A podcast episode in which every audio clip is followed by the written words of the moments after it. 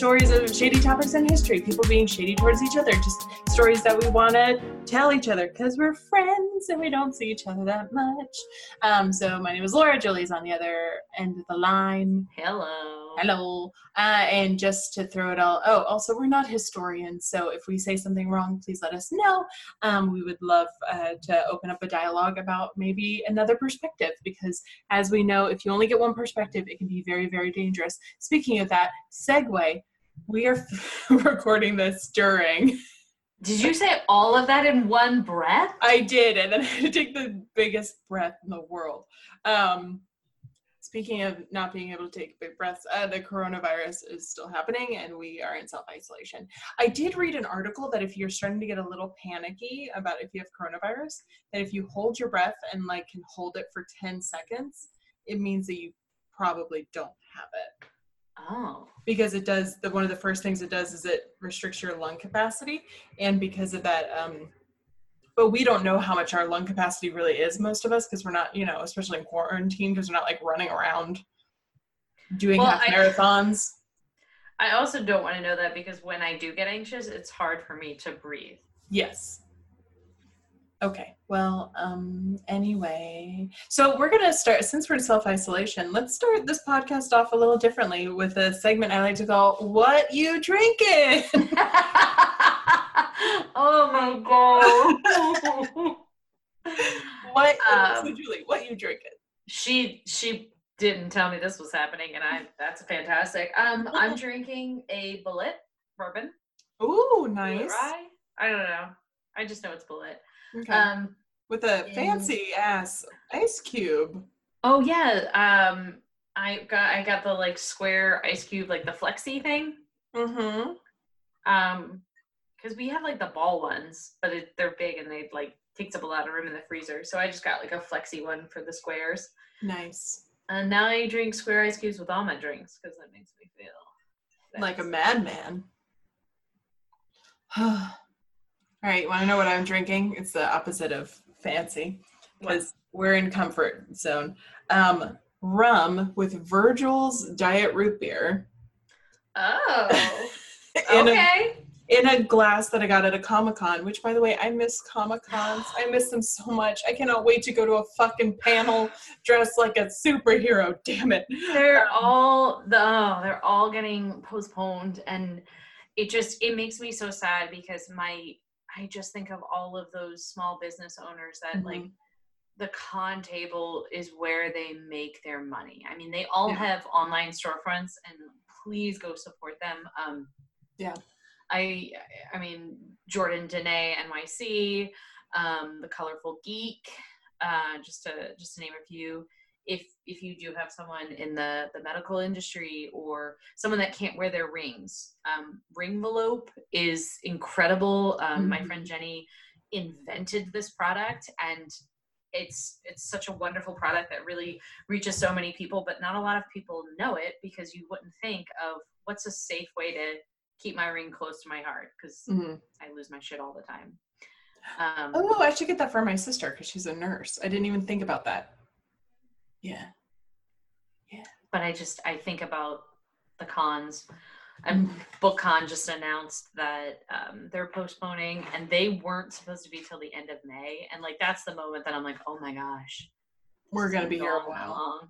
Yeah. Yeah. Well, I mean, Fringe was a bit. Orlando Fringe announced their closing, and that's something that impacted both of us very much. Um, even though we're not there anymore, I was definitely trying to go down there for it. I want to be a part of it. I just, yeah. Um, so there's a lot happening. Uh, so this glass I got at um, MegaCon, where I saw Zachary Levi. Zachary Levi, if you're listening, be friends with us. Um, but he, but this I got a Dunder Mifflin cup, and this is like a glass edge cup, and this one says "Dishonor on you, dishonor on your cow, dishonor on your." The best part is a little she's like, I "What's happening?" I think my husband is singing in the next room. Okay, all right. This is very confusing for me because this is not a He's phrase I ever say. Yeah, loudly orating in the next room would be Oh gosh, that is that is the Accurate. one thing. Eventually, we'll talk about the shade, but that is the one thing I've discovered in the the quarantine and in us both working home together is that when he conference calls with people, it's at full volume, whether he has headphones on or not. Mm-hmm. Well, I, so here's what we'll do. We'll just release this as a self-isolation longer episode. Sorry, folks.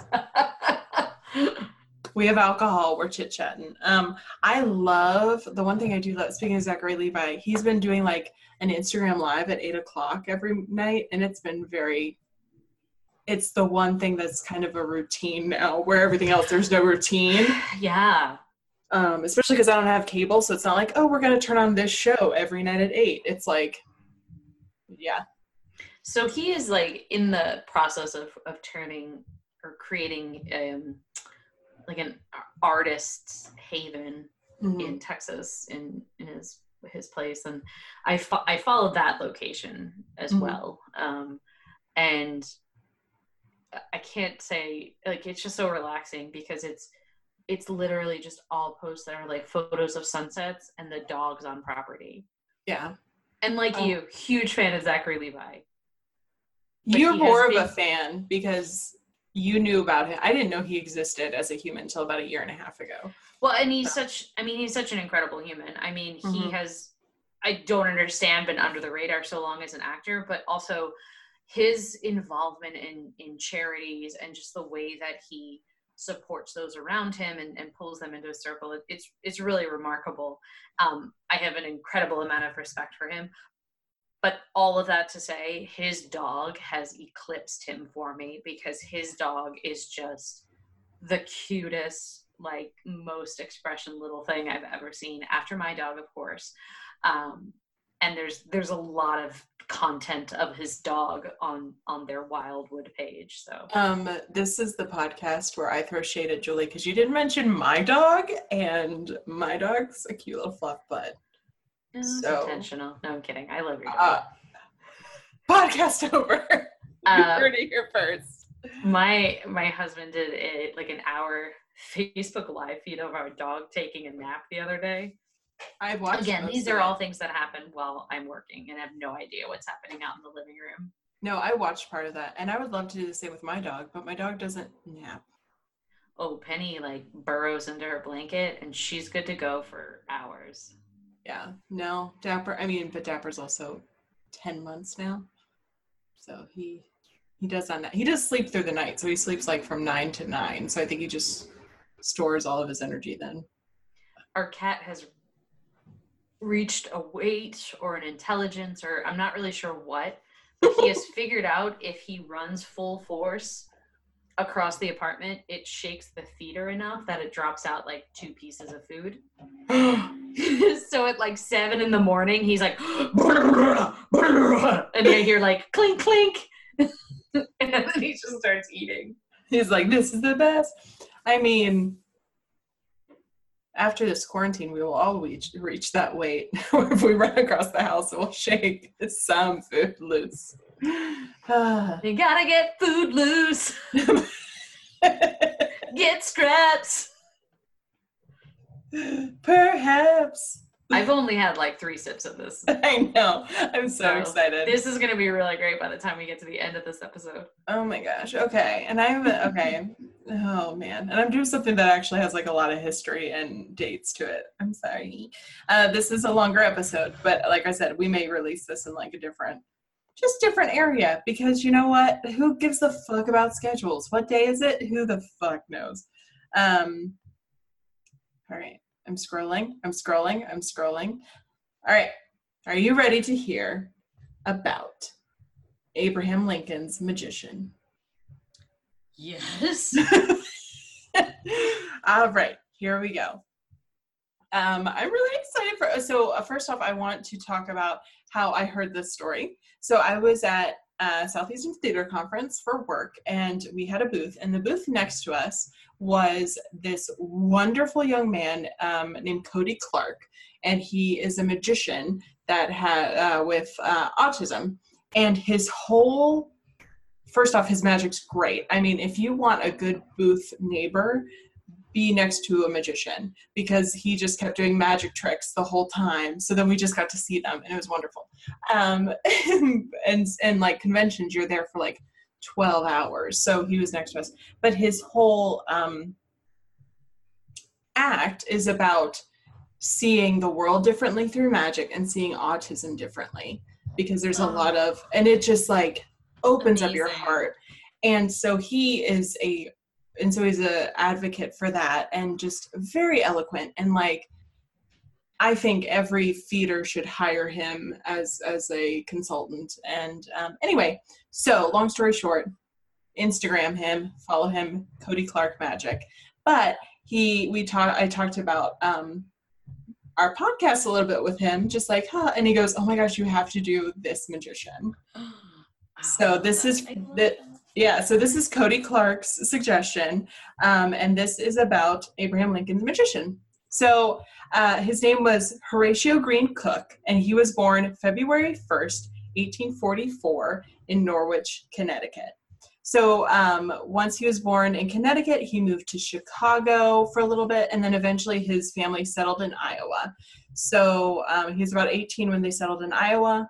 Just something to note 1844 Connecticut, Chicago, Iowa, all um, anti slave areas. So by the time he is in his teens ish, we are on the eve of the Civil War. So Harry, uh, as his friends knew him, even though his name was Horatio, also bringing back that name. If I have a boy, his name's Horatio, or if I have another dog, Horatio. Um, anyway, so Harry, as his friends call him, um, he was uh, known to be precocious. Uh, he was studious, but also very entertaining, and he excelled at schoolwork. So um, he was also really good at uh, grammar, which I am not really good at, um, and he was comfortable speaking in front of large groups. So in his small town in Iowa, he became a teacher at one of the schools at the age of 17 because what do you need? You need to be good at grammar, good at public speaking, and entertaining and studious. And he was all those things. Um, and he planned to continue his career in education, but at 18, he enlisted in the 28th Iowa Volunteer Infantry um, because, hey, the Civil War be approaching. Um, what's there are people in this life and i have i have two nephews that are this way that are just so good at everything. They're just those people that like they're like i want to learn to do that and then they're great at it like two weeks later. And my nephews reverend logan if you're listening you're not. Um they're they're that way. Like my nephew logan was like i'm gonna learn to juggle and then like a year in he's juggling on like a five foot unicycle like knives. Um anyway so Harry Horatio uh, enlists in the infantry, and he instantly becomes an expert mark- marksmanship and sharpshooter. And then he also is very good at this thing called Spencerian cursive handwriting, um, which I have to look up, but is very, very fancy cursive. So it's going to be dead. It's already dead. cursive handwriting is on its way out too. Um, and since typewriters were invented but not in general use, um, his penmanship skills were actually in very high demand. So although he was a really good sharpshooter, he started to excel the rates. Uh, as, y'all, I've had two sips of this rum. He has gone through the ranks um, as a with his penmanship. So he's like writing journals and diaries and all of that for and like letters for uh, large generals. I don't know if it's the same thing, but it reminds me a lot of Alexander Hamilton. And it's like, oh, I'm writing his journals, that whole thing. So I don't know if it's the same thing, but I feel like it's very close. Um, so also, so he's doing this penmanship. He's a really good sharpshooter.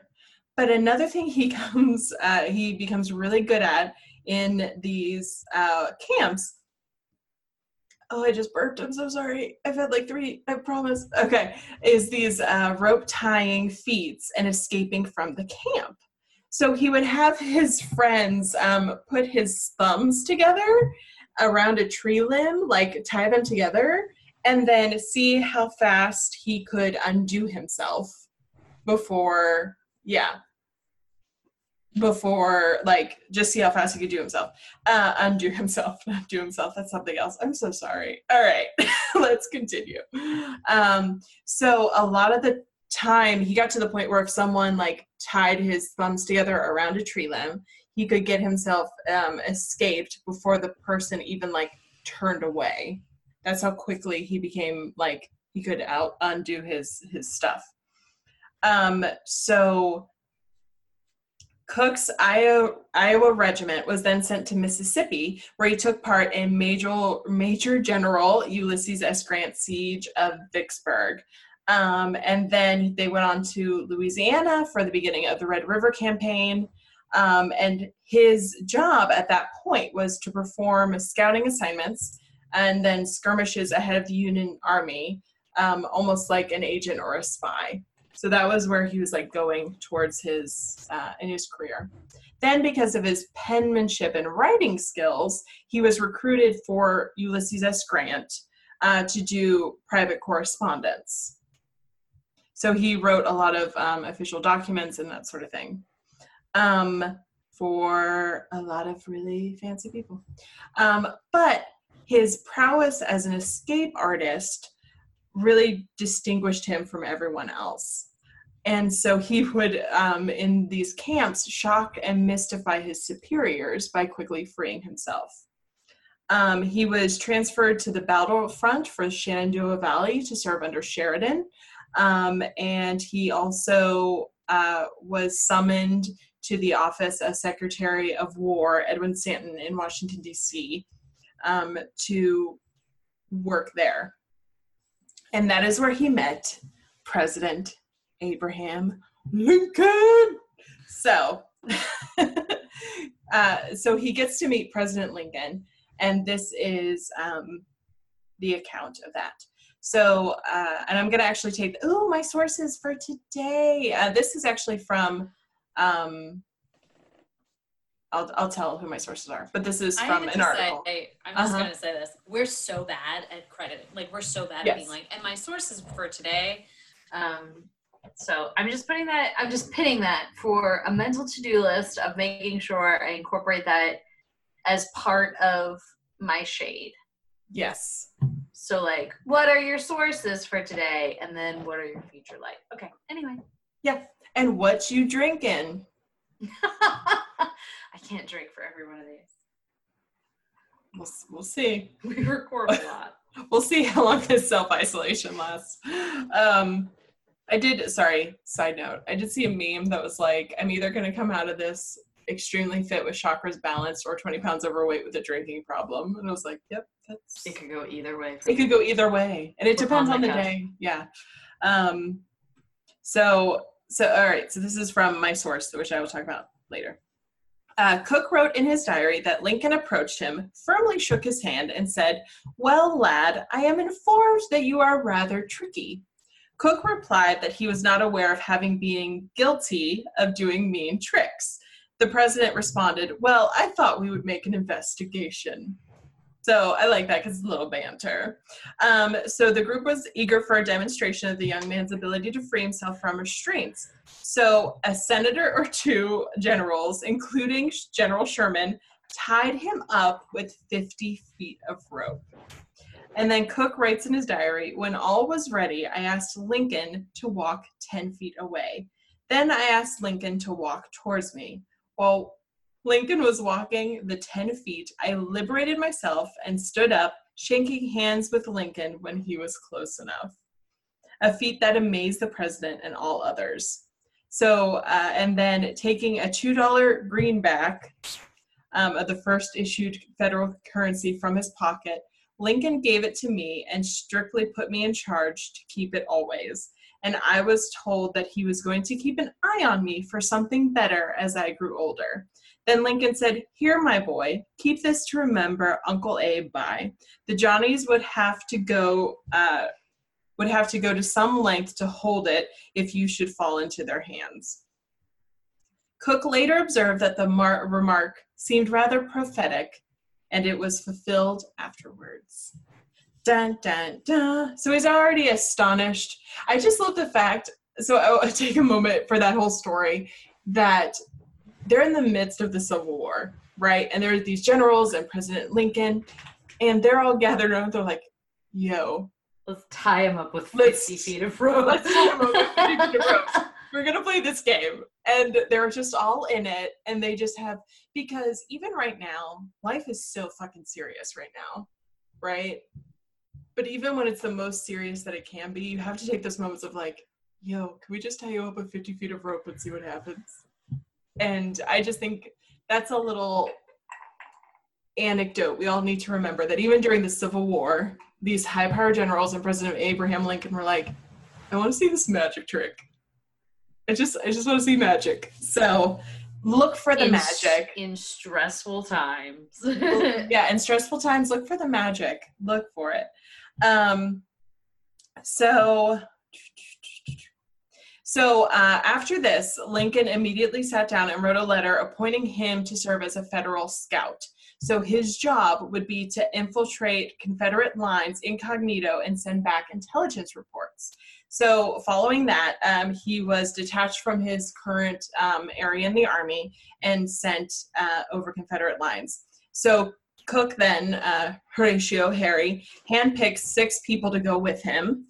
Um, and Lincoln, although it was an official title, referred to him as Major Cook.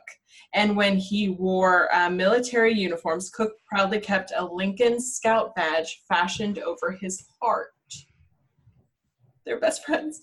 um, so he was now a part of this uh, movement to go and obtain precise information about roads, bridges um, that would facilitate the marches of different armies, and especially ones um, missions like carried out by rebel soldiers. So they accompanied Sheridan on his Shenandoah campaign in the second week of September 1864. And after a month of skirmishes, enemy troops um, penetrated and overwhelmed the federal lines at Cedar Creek, forcing a retreat. So Cook was um, with these enemies. And so Sheridan immediately mounted his horse and made his legendary 12 mile ride down the Shenandoah Valley. Um, as Cook described it, to, re- to stop the retreat and rally the fleeing Union forces for a counterattack. So Cook and his fellow six scouts that he has picked mounted up and started with Sheridan. But according to Cook, they were unable to um, keep up with the general's furious pace because Sheridan was known to be a bit crazy. Um, so they ended up in the nearby foothills and they were ambushed by a dozen Confederate guerrillas. Um, so, uh, and one of them was Colonel John Singleton Mosby. Now I'm going to read the rest of this saying the name Mosby but I'm going to still think that it's Ted Mosby in my head from How I Met Your Mother. If you'd like to come along with me on my journey, thinking that Ted Mosby was a Confederate that abducted them, just like if this was the drunk history version of it, and it was played I, by Josh Radnor. I just don't like. The, I'm, I'm, you, you started. it. I'm bringing us on this tangent. He is the only character in the entire fucking series that didn't learn anything, that didn't grow, that didn't change. We watched everyone become better people. And then it's like they realized that and said, you know what? Let's let's just screw up everyone in the last episode so that it looks like he's the better person. Um that's why I love Parks and Recreation because every single character grows and changes.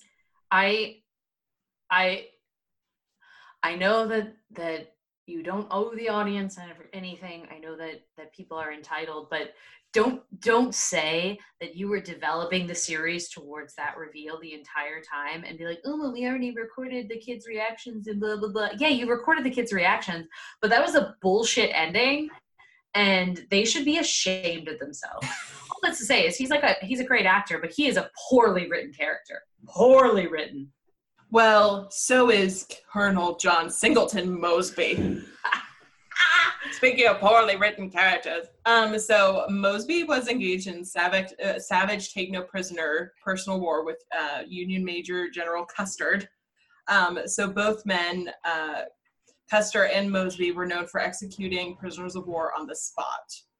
So when they were captured, the escape artist Cook um, were they they kind of knew that shit was going to go down. Like Confederate soldiers knew that if Colonel Custer got them, they would die automatically, and they knew that if Mosby got them, they would die automatically.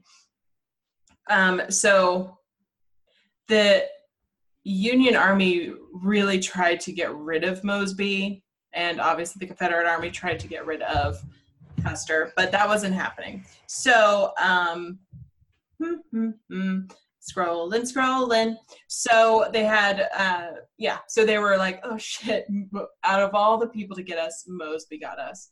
Um, and we also know he doesn't evolve as a character, so fuck. So um, Mosby's men took all their money and everything else that looked valuable and also forced them to swap clothes with their captors because uniforms were prized possessions, especially for under like underground shady shit.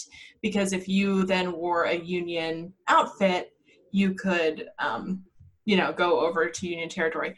Side note: When I worked at Theater West Virginia, uh, the show we did was called Honey on the Rock and it was about the Civil War. And my character was a Southern Belle that was in love with a Northerner. And he appears on a camp in a Confederate outfit.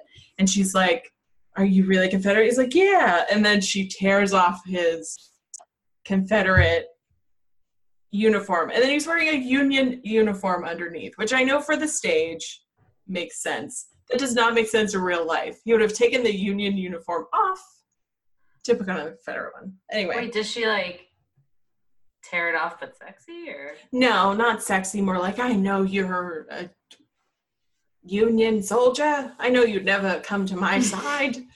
Um, that was not the accent that I used. So anyway, they switch uniforms. Um, so Cook um, so they also took Cook's most prized possession, President's, President Lincoln's letter appointing him a scout, which he kept with him as well.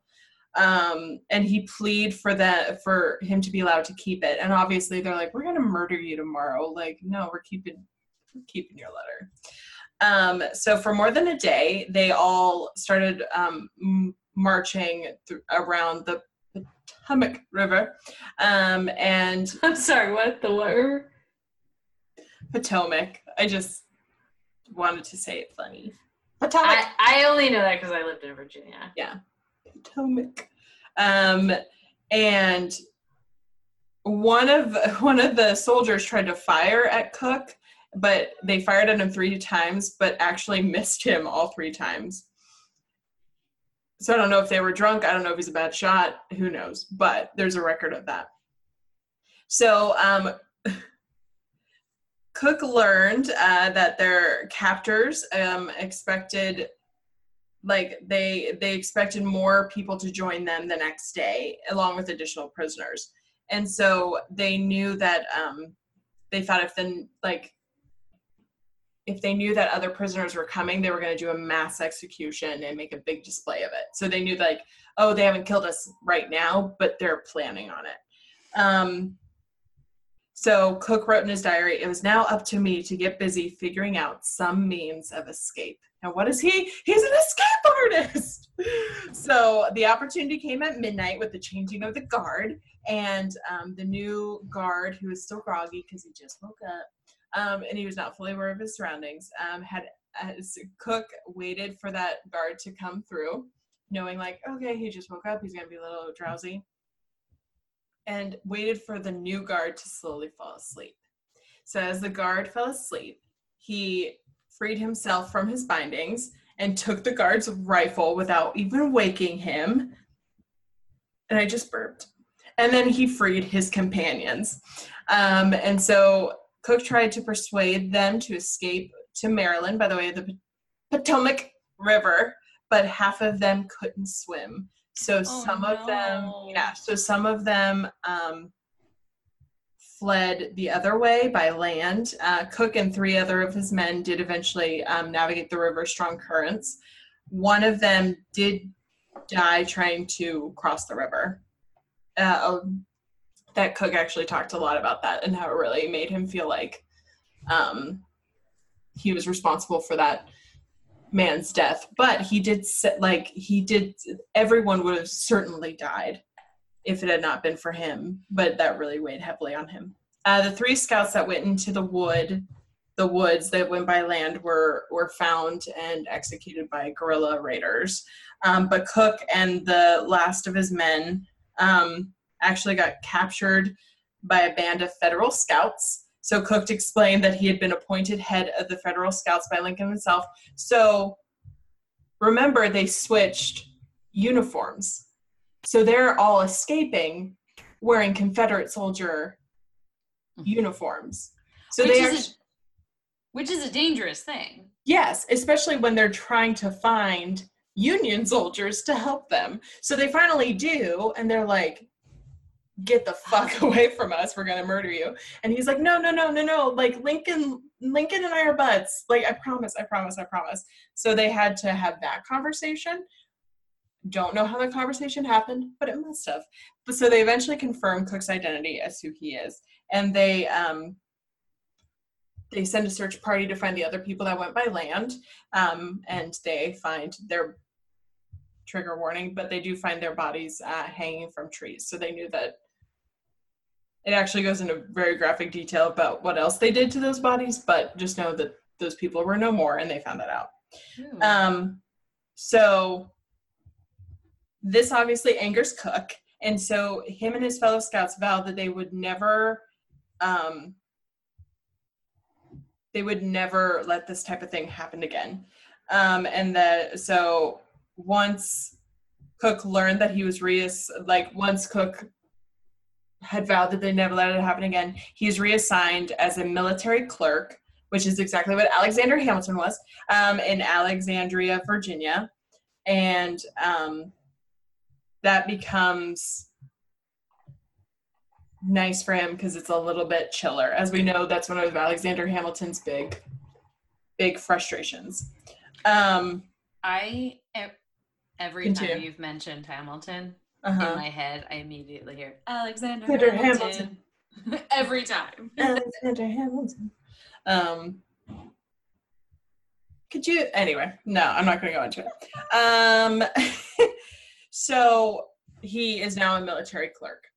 He thinks that so that's kind of the end of his military career as it happens. So he was a big escape artist and he escaped the ultimate enemy, which was the Confederate Army. So, because he's a military clerk, um, he decides to visit his really good friend Lincoln um, five days after Lee surrendered to Grant at Appomattox. He's like, I'm going to go see my friend Lincoln. So, he, um, on April 14th, 1865, Cook went to the White House only to be informed that the president had gone to Ford's Theater to see the comedy Our American Cousin. So Cook hurried to the theater, purchased his ticket, grabbed a program uh, as he entered, and stood in the back as to not disturb the audience because he was going to see his friend afterwards. Um, Cook described in his diary what happened next. Right. I need to drink more. Um, about 20 minutes after I entered, I heard a pistol shot and at the same moment, a man, who I soon, soon learned was John Wilkes Booth, jumped from the president's box to the stage. He fell, but got up again, and shouting some Latin phrase, ran through the scenery and out the backstage door.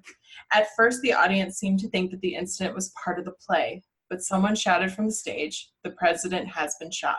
I think it was Miss Keene, she was one of the actresses, who cried out. At that, the whole audience rose from their seats, many rushing to the president's box.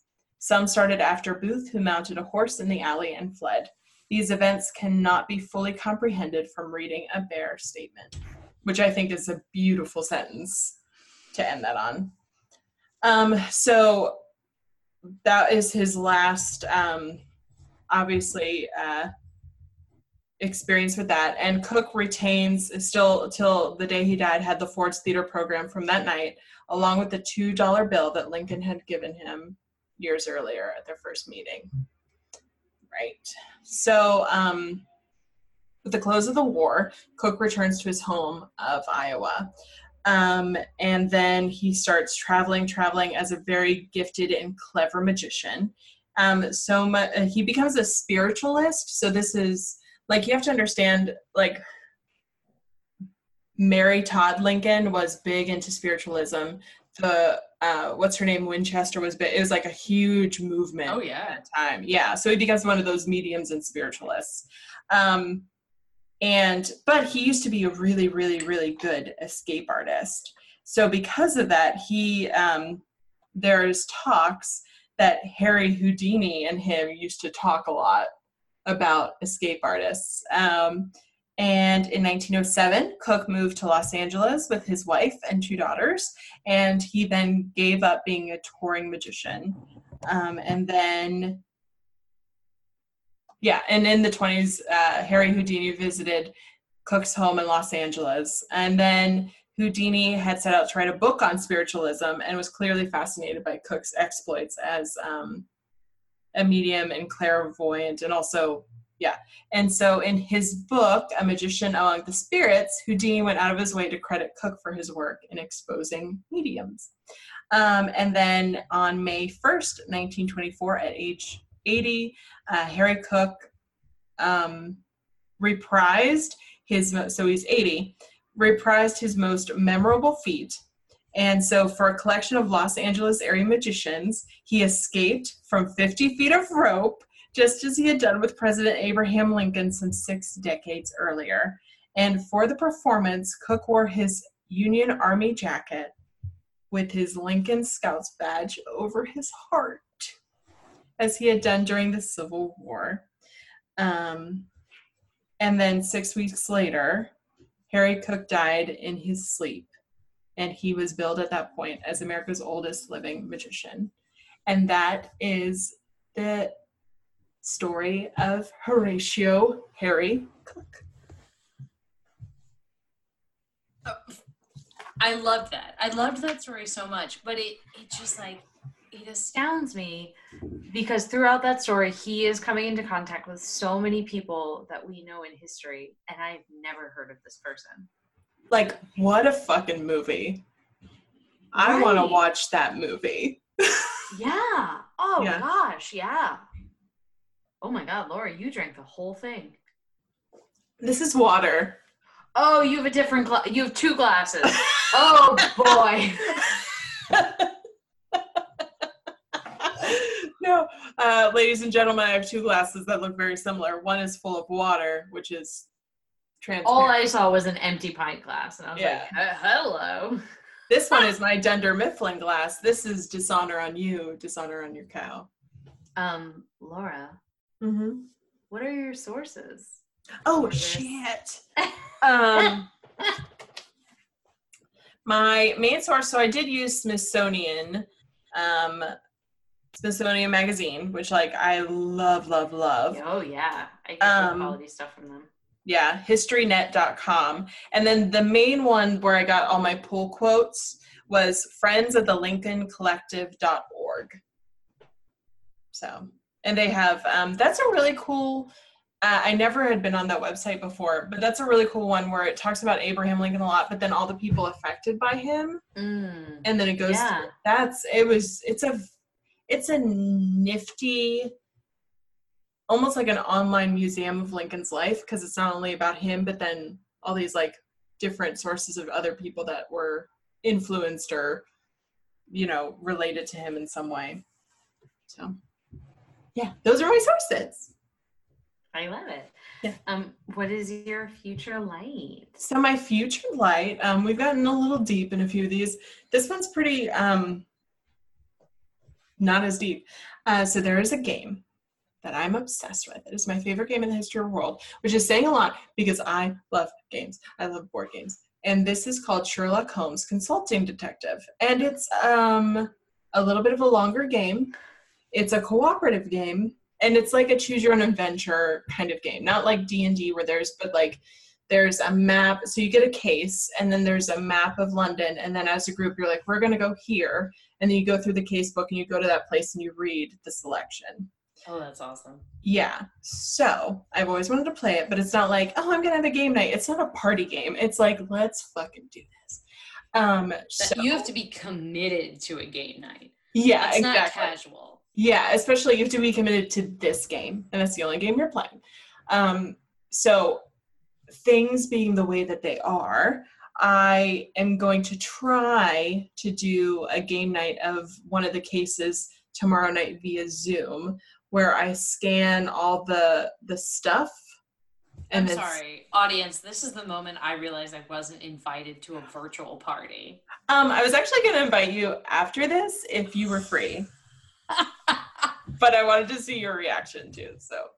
we'll put a pin in this and discuss this offline. yeah, but it's tomorrow. It's tomorrow night.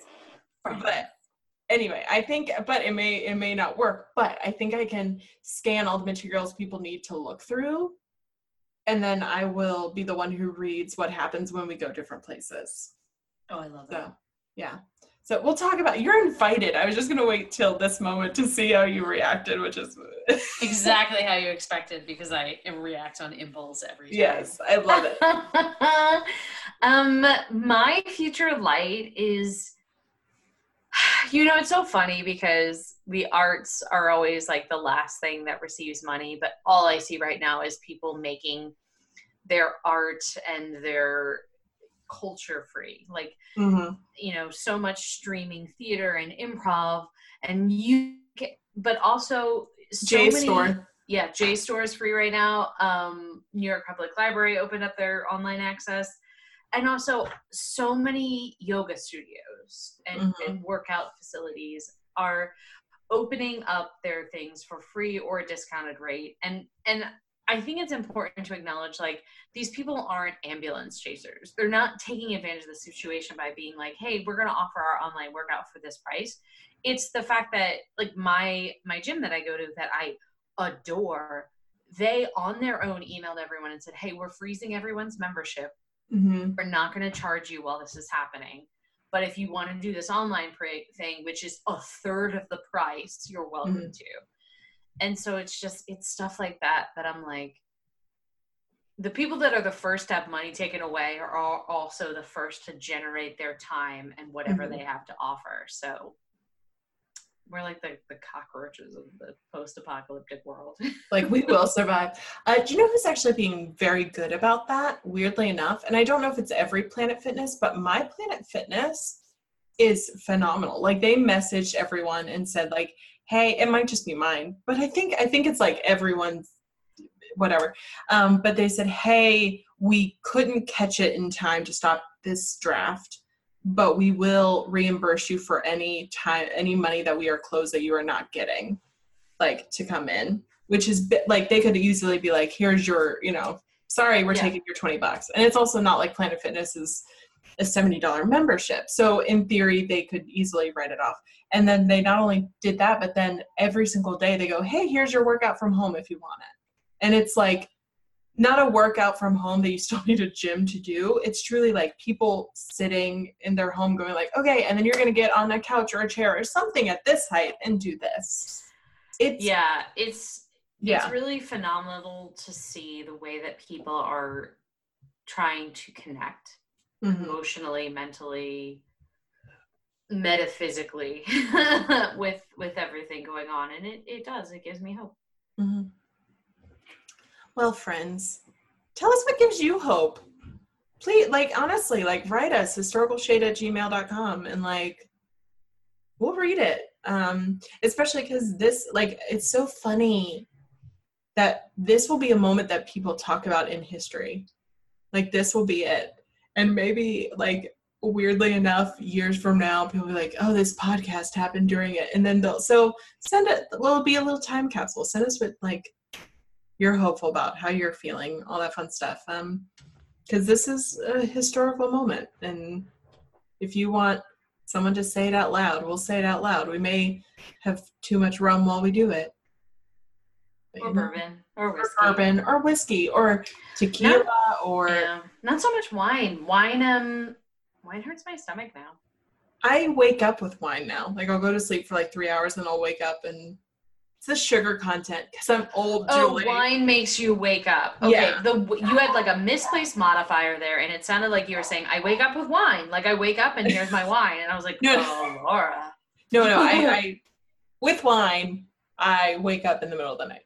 Yeah, it probably yeah. Because I, I honestly, I, I fucking love chocolate, but I honestly don't have a lot of dessert stuff because I'm also like um a dessert snob. Like I can't Mhm. do like grocery store chocolate chip cookies. Yeah.